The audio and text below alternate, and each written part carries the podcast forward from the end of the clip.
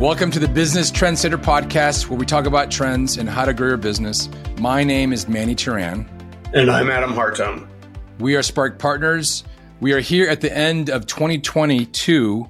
And looking back at this, this year, Adam, we've done a lot of talking about a lot of things, but all of them have to do with growing your business. And so those really stem from the, the idea of looking at your customers, fully understanding them, and of course, the conversations around trends and bias and lots of other things. So as discussed earlier, why don't we go back and forth here to talk a little bit about some of our favorite podcasts. And then what I'd like to do is I'd like to kind of go through uh, kind of a listing of what we've talked about and uh, and kind of volley back and forth a couple of things from s- some of these podcasts. So uh, why don't you go first with your favorite podcast of Oh, no, no, I'm turning this one on you, Manny. You're going to go first this time. I always go first. All right. Fair enough. Well, in looking at what we've talked about this year, I mean, we've really gone from talking about the environment, talking about uh, these things uh, with, with Facebook and Meta, what's happened there. You know, we've gone and, and had lots of things regarding the Ukrainian invasion. There's a lot to unpack here, really. And we've had some really good uh, conversations with uh, some of our, our guests. And I would say one of my favorite ones has to do with the the interview we did with with my friend uh, Mark Barris, who runs Flying Leap uh, Vineyards. I just thought that that conversation was was open and and uh, sort of um, he came in bearing all, uh, but ultimately because of his thinking, he's going to grow his business. And I don't know. I just thought it was a really good conversation with Mark, and uh, felt as though it's a good representation of the way that small business and medium-sized business owners should be thinking. Um, and it also very much aligned with the, the things that we talked about. So that's my, I would say that's one of my favorite from, from twenty twenty-two. Well, I agree with you because um, what he demonstrated was that regardless of where you live, if you're an entrepreneur and you want to be successful, you look around at big trends and figure out how to leverage those big trends. I, I would never have said, hey, I want to be a winemaker in Tucson, Arizona. That would never have occurred to me. But he he was able to see the growth of the of uh, the spirits industry, the growth of the be- uh, wine beverage industry. And then he saw an, an open hole where there were very few local producers in Arizona, which to me seems totally natural. And he went in and he filled that hole. And so he took advantage of a couple of big trends. He found a geographic location where he could grow grapes and he could make wine. And, and then he found a distribution capability to uh, the domestic market there in Arizona. All of those were just demonstrating how you, you're not a victim of where you are. There's opportunities around you every place. It's just a matter of knowing the trends and then figuring out which ones you want to leverage. Agreed. You know, one of the things I, I like about that conversation as well had to do with the fact that, you know, Adam and I here, we talk a lot about trends, about where things are going. We have all these discussions. And and in our discussions, we don't really talk about the value delivery aspect uh, very much. We talk about the value, generating value and, and growing that value and spreading the words about the value, but very little about value uh, delivery, which is the manner in which you deliver your value. And so that was really good because it didn't, that particular conversation showcased the fact that having a supreme, efficient value delivery system is like the ante to play the game, right? You've got to have that. And, and so the, the reason that Adam and I sort of disregard this is because it's like everybody should be focused on doing that already. Now it's a matter of where are you going to be putting the, the, the energy of the company uh, once you've got all the, the bases covered. Do you agree with that? Oh, absolutely. We take it as, you know, the ante, as you said, it's the ante to play. Uh, but there are still a lot of people out there that don't put enough energy into getting their value delivery system right. And uh, you can't live on strategy alone, even though strategy is crucially important. You've got to be able to execute. I totally agree. All right. So what about you? Which one of your favorite podcasts from uh, twenty twenty-two? I believe there was a recognition back in the, the second quarter of, of just how badly the government misjudged reopening the economy from the pandemic. Um, there was this the sense of uh, that we could uh, that we're going to say, oh, the pandemic's over and uh, everything would be back to normal in a, in thirty days, without a real recognition of how business works, how businesses operate, what it took to shut down so many businesses for two years during the pandemic, and what it would take to get them reopened, what it would take to get that inventory back into shore, to get the factories going again. It was just sort of like, uh, you know, they thought so many people in, in policy positions thought they could flip a switch and uh, and and it would all be fine. And I want to put my my favorite person to hate at the top of this, and that's Larry Summers. Um, I do have a graduate an M B A from Harvard Business School, and Larry Summers was president of Harvard University, and I think he's just a supreme butthole. Um, he'll do anything to get on television and say anything to get on television, and he lives totally to try to be in a, a place of power. And, and and he demonstrates that economists can say almost anything and talk out of all eight sides of their mouth at the same time. He tried to say that what uh, should happen, you know, that, that he was this genius because by, by handing people money during the pandemic when they would have starved to death without a little public assistance, he was going to create inflation and that was going to be the death knell for the economy. And he yeah. thinks patting himself on the back all the time now about that. The reality is if we hadn't given people money, we would have fallen into the Great Great Depression again. That was horrible. If anybody goes back and look at what happened in the late twenties and thirties, it was just a ter- terrible situation where thousands of people starved to death in the United States. One in three people were out of work. Women were not allowed to work. It was a terrible situation. And it's almost like Larry Summers wishes we had been doing, we'd done that.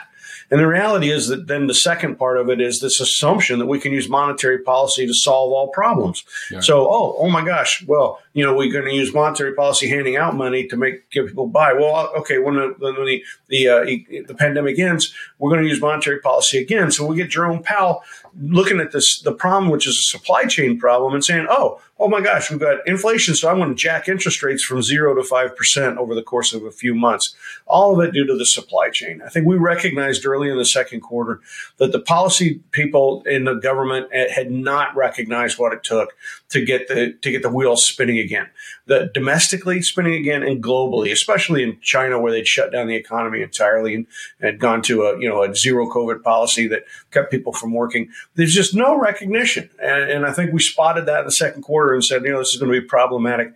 I, I didn't assume that Jerome Powell would end up being the second biggest idiot that we have out there and thinking that he could solve supply chain problems by raising interest rates and throwing the country and maybe the whole world into to a recession. But hey, then again, guy loves power. He wouldn't be the head of the Federal Reserve. So he, you know, he'd, he'd more than happy to be the next great recession creator, I guess. But I think looking back on the second quarter, that was that was a turning point in yeah. the economy. It was something we saw and something we said, you can start predicting on this. And, you know, we started saying then, live like you're in a recession. Live like you're in a recession because this isn't going to stop unless they get rid of Jerome Powell. He's going to jack these rates way up, and he's going to make life difficult for business people. Agreed. And, you know, in looking at some of the, the conversations that we had over this past year, Adam, one of the things that I think is really, really important for our listeners and viewers to understand is that, you know, we are doing this looking forward for you. We're doing this for us as well as business owners. But primarily the reason we do this podcast is to showcase to uh, the, the very astute, very intrepid business owner that there are clues you can find today that will help you map out what you need to do tomorrow. I mean, I'm looking across, I mean, this is, uh, we we did over uh, forty-eight, actually almost fifty uh, podcasts this year. And, you know, each one of them was full of a lot of information that you could use as a business owner to make the right decision. Uh, we're not saying that we're soothsayers here with a, uh, a, a cup full of tea. You, you know, we're using to read the future, but we are finding lots of clues by opening our eyes and looking at, at the way things are happening against the backdrop of trends and against the backdrop of understanding your customers. Uh, one of the other ones that I really liked a lot is um, actually when it, it came down to the conversations about the stock market uh, falling down, right? A lot of people were making these decisions based on what they heard from a few of these uh, pontificators. And at the end of the day, you know, there's a lot of things that can happen with the stock market. And, you know, again, we're not financial planners, but just being aware of what's happening with the rest of the world will make your job as a business leader easier. Um, so what's another one that you like uh, from, from this year, Adam? I think when we focused in on the big trends that are going to affect people for the next decade, and we took a real hard look, the two were dem- demographics and um, uh, the, the electrification or, uh, you know, the, the, the environment. Um, And, and on the demographic side, I think we we hit it hard early and we've brought it up several times. you know, Jerome Powell keeps saying, hey, you know, I'm going to geese up on interest rates when I see unemployment go up, or when I quit seeing the demand for jobs outstrip the unemployment. And he, he's just completely ignorant of the fact that there's just not enough people. Uh, we're going to, you know, you can throw this economy into a recession. There's still not going to be enough people. If you talk to anyone in retail this Christmas season, the number one problem in retail is they couldn't hire people to work in the stores. Uh, again, that's because they're trying to pay people fifteen, sixteen dollars an hour, which is not a livable wage.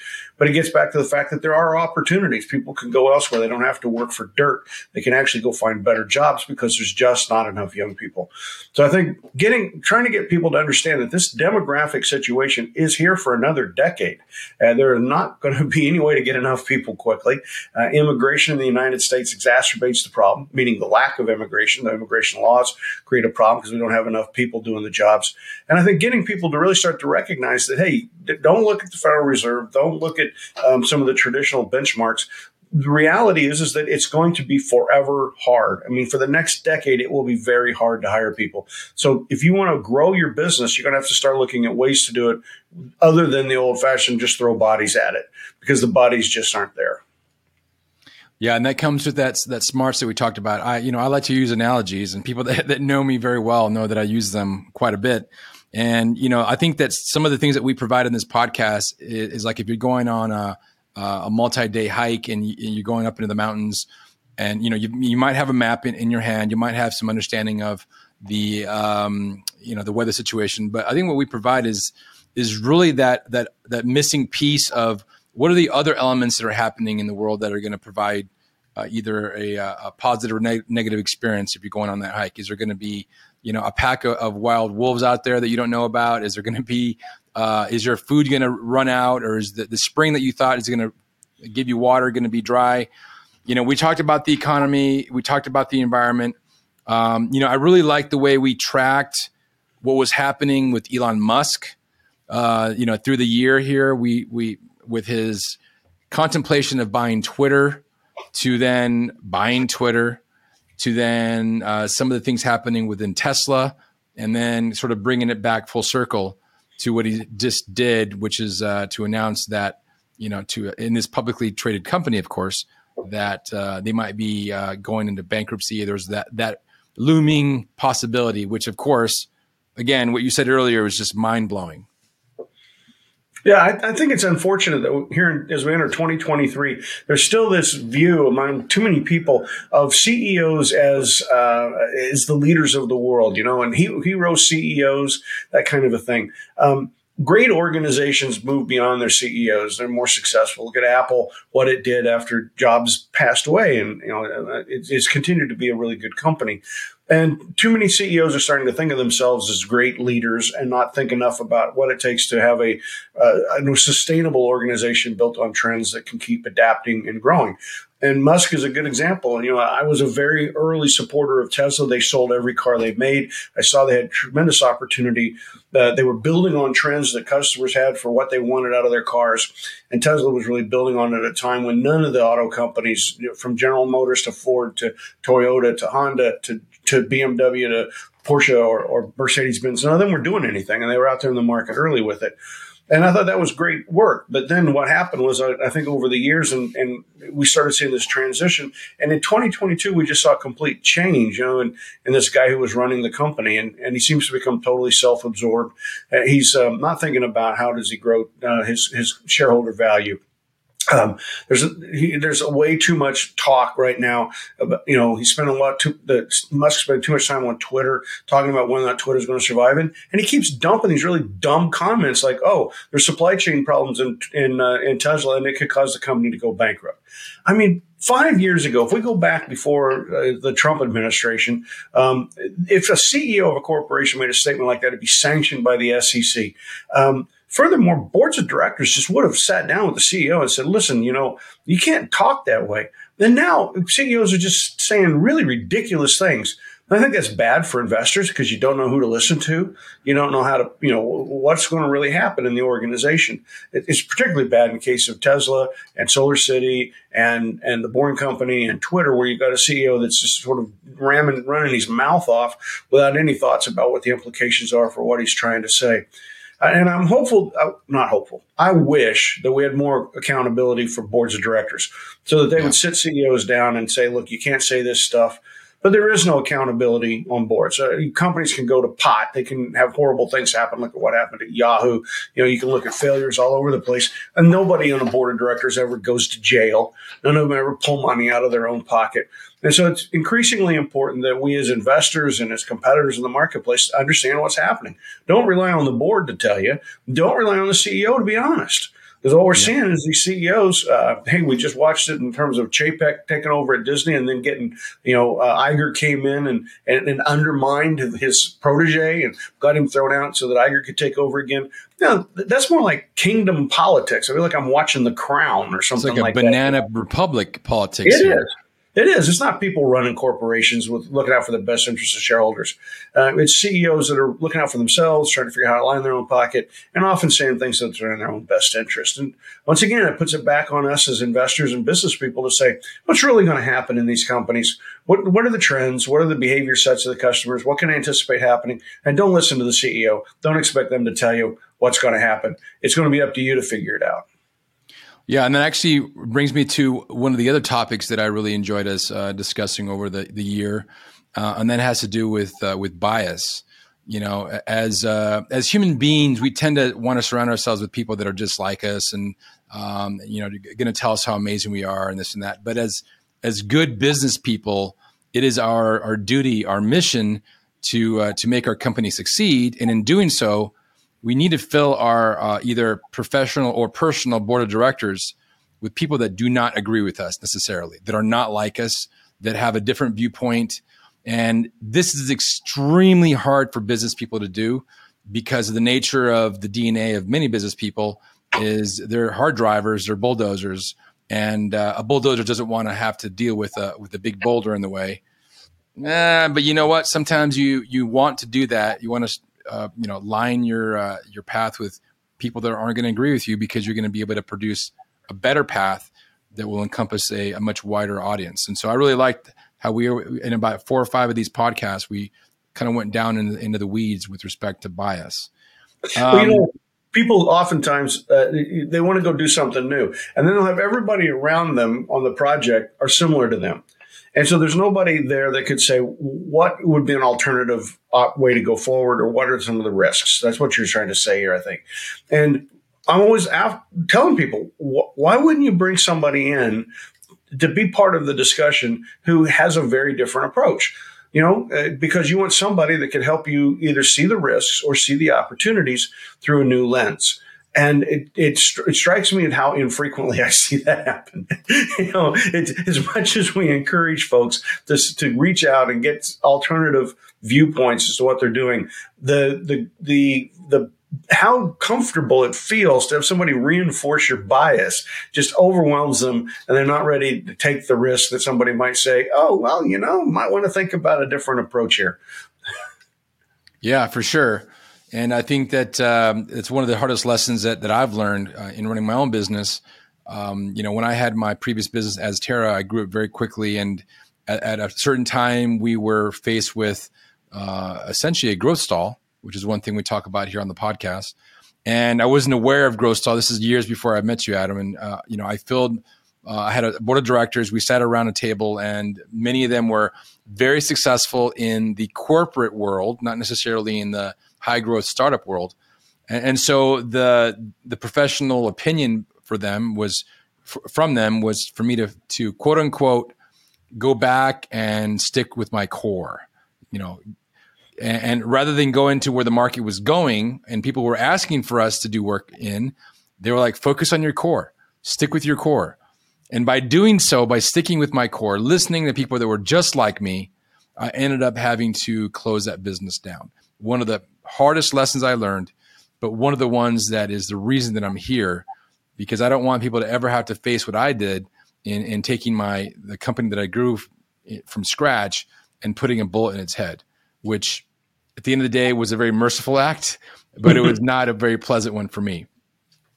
Well, I think the FANG stocks went to pot in twenty twenty-two. Uh, after many years of doing well, Facebook, Apple, Amazon, Netflix, Google, and also Microsoft uh, had done quite well. And then we saw that market crater in twenty twenty-two, and people questioned what's going to happen in twenty twenty-three. And I think when we went back in the third quarter and we took a look at what had happened at Meta, Uh, it was very helpful, you know, to say, wait a minute, most of these companies, Apple, Amazon, Netflix, Google, Microsoft, are seeing growing revenues. Their growth rate may not be as great year over year as it has been in some previous years, but we're looking at quarter to quarter growth, looking at quarter over year last year, quarter to quarter growth everywhere except Facebook, and meaning Meta, everywhere but Meta. And the, the point there was to recognize that um, the leadership, by focusing so hard on the Meta universe, thinking about the next big thing they want to do in Meta, they were not sufficiently managing the original core business, the ad business. They weren't doing enough to keep it competitive with other people that were in the marketplace. And thereby they had seen their revenue start to slip, which means that they've got to be really successful in terms of what happens in Meta. If they, they got to prove that that's a real market, they, the metaverse, we've got to prove that the products they have are going to sell, that there's some, some golden applications out there that'll bring people in. They, they've got to prove that now because they, they've let themselves slip into a growth stall. So helping people understand why it's more risky to be investing in Meta than the others, and to realize that probably a lot of the tech stocks are oversold. Um, in, in twenty twenty-two, they just had such a fantastic run for a decade that uh, when people had a chance to get out the door, they did. And even though the stock was dropping, people were still, you know, oftentimes multiples ahead, you know, two hundred, three hundred percent of the price they originally paid.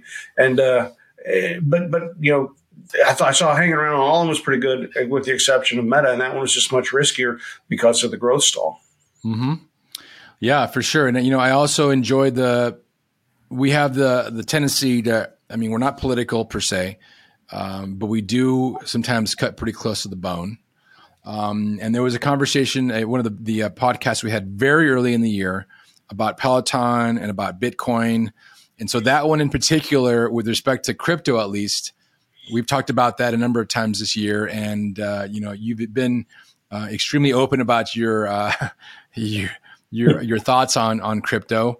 Uh, I've been historically more in, in the middle, but I think now after what happened with F T X, it's pretty clear that uh, the uh, the cryptocurrency um, framework is is nothing more than a fad, and until it gains gains some real traction with with governments, it's not going to go anywhere. So I really enjoy the fact that we we've talked about that and have been extremely uh, uh, bearish about the situation. That um, it really gives people uh, some food for thought.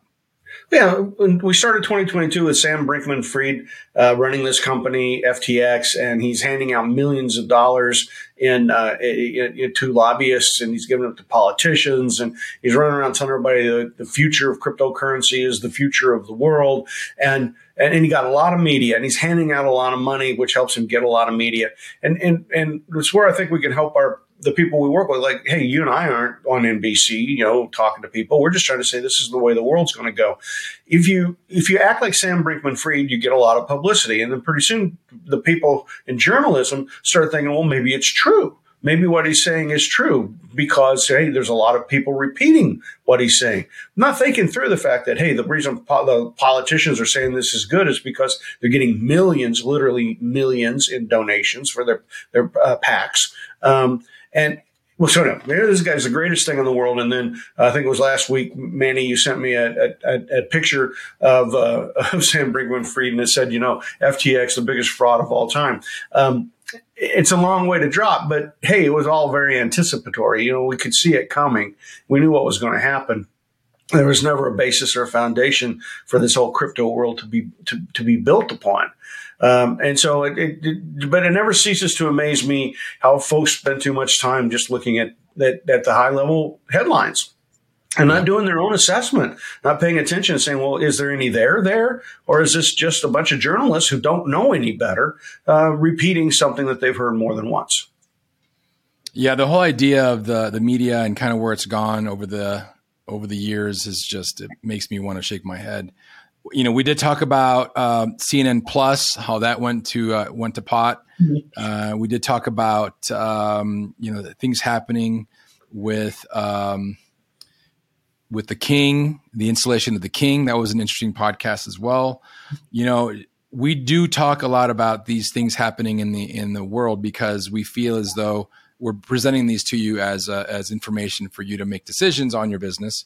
We did talk about uh, strategic pivots and why they're important and how to how to actually do them. We talked about Roe versus Wade. I mean, we've gone through a lot of conversations that that in hindsight really have uh, have had a lot of a big impact on our, our viewers and our listeners. I've had several people come up to me that I know and discuss and, and tell me how how uh, how how a big change that they made in, in a in their business was driven by stuff that we talk about. So it's those moments that make this all worthwhile. We also had that really cool uh, seminar, the uh, the Growth versus Grit, their Growth Takes Grit seminar. That was really good. Um, what do you think about the? Uh, we had a conversation regarding um, forecasting twenty twenty-three. We also talked about, um, you know, what's what it takes to grow your company, strategic planning. I mean, what should these companies be doing right now uh, with respect to twenty twenty-three, and uh, and how can we help them? I think you should be recognizing that twenty twenty-three will not be worse than twenty twenty-two, probably. Um, again, when I say worse, what do we really look at? We, mostly we're looking at, do most people have a job, some kind of a job? You know, I can remember back the the era of the late seventies and early eighties when we had inflation rates at twelve and thirteen percent. We went all the way to eighteen, but we, you know, we curved it back down to ten, twelve percent. And we had unemployment rates of eight, nine percent, right? And that was what we called stagflation. It was, the economy wasn't going anywhere. Inflation was really high. That was a horrible situation to be in.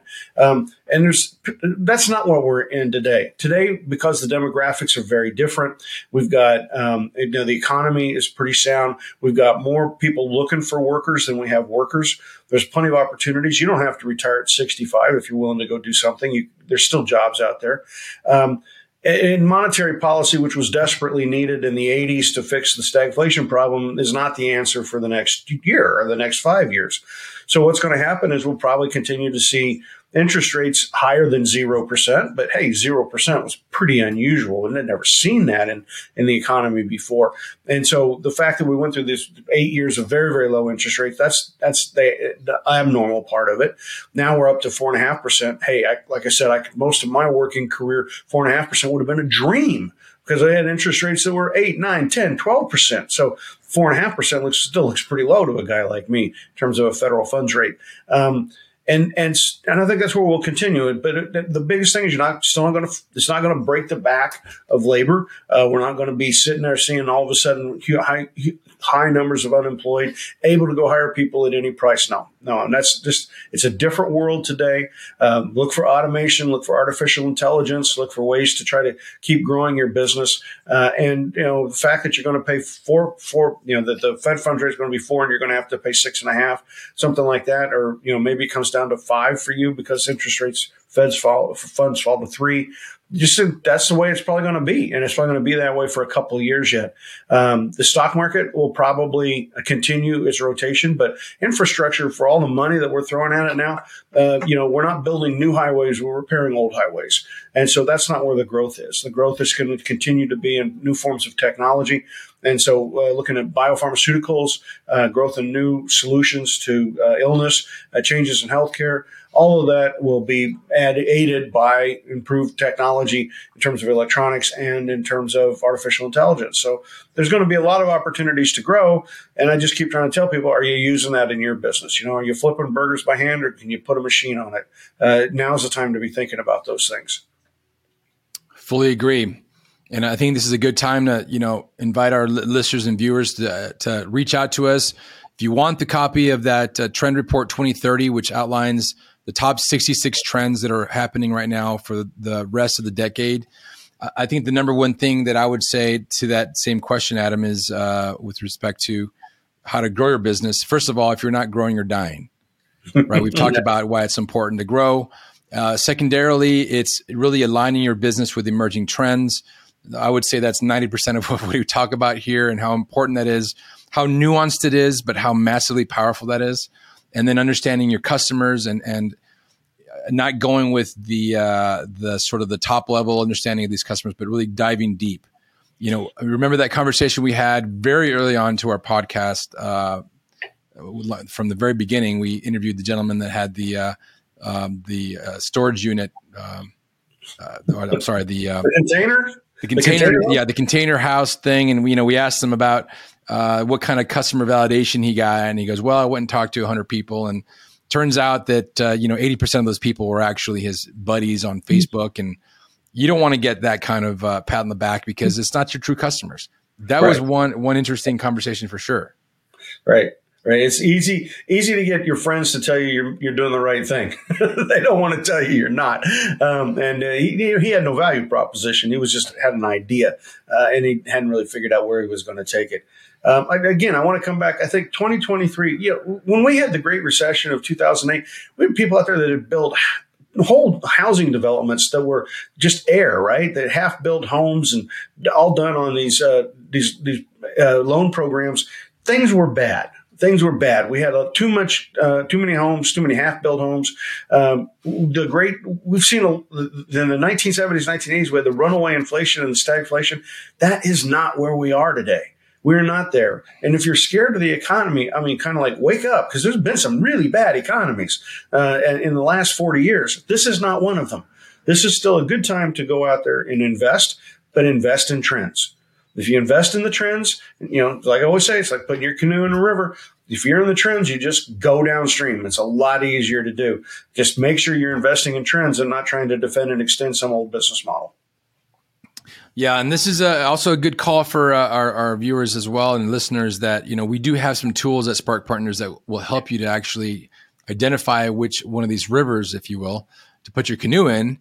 Uh, there's lots of things you can unpack with respect to um, how to guide your business through these things. And uh, some of these things are very unconventional wisdom. I love unconventional wisdom. It's one of my favorite things to to really learn about. And it's all over the place, but it's really an understanding of, especially, you know, stemming from your background, Adam, looking at these twelve thousand case studies. And and as we've progressed in building our, our course, Think Innovation, and our other course, Unlock Growth, how there's tools out there that you can actually integrate into your business. You know, the idea of strategic planning, that's a, that's definitely a jack in the box, right? Everybody says, all right, they spend all this time and money doing their strategic planning, and all they're doing is looking in that rearview mirror. And then they're taking that beautiful tome of, uh, of that they've created, and they're putting it on the shelf. And so in our course and what we talk about, you know, we give you the true way of actually creating that that plan that will take into consideration the true strategy based on trends and what the customers want. Um, so with that, Adam, what what final words do you have for our uh, our audience? And uh, we can wrap up this, uh, not only this podcast, but uh, twenty twenty-two in uh, in a strong way. If people are still struggling to figure out what it is they need to do next, they should just call us. We're more than happy to sit down and talk to them about their skills, their strengths, and the marketplace and how to match those up for growth. Um, if you don't see the path yourself, that's what we're here for. Absolutely. And you can reach out to us at adam at spark partners dot com uh, and Manny, M A N N Y, at spark partners dot com. With that, Adam, it's been a pleasure uh, this year, really shining light on so many areas Uh, for business growth, and I'm happy to to, uh, to be working with you. And with that, Adam, have a wonderful uh, rest of the year. Take care. Thank you, Manny. Cheers.